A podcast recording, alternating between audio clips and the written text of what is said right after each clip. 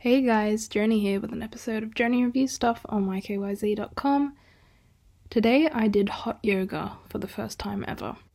I think that hot yoga and Bikram yoga are very similar, if not the same thing. Please correct me though if I'm wrong.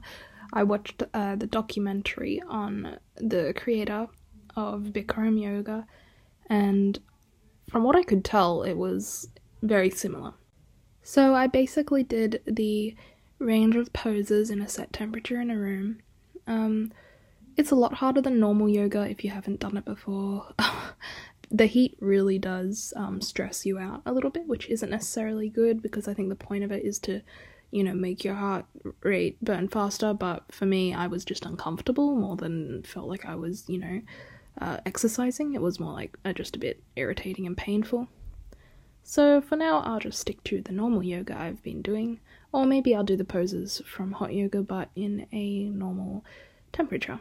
Also, in Australia, the temperatures are like crazy anyway, so it's really not fun to come out of a really hot studio to uh, the boiling hot wind whacking your face.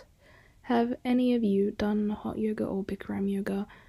And please let me know if you like it or if you prefer another form of physical activity and what it is.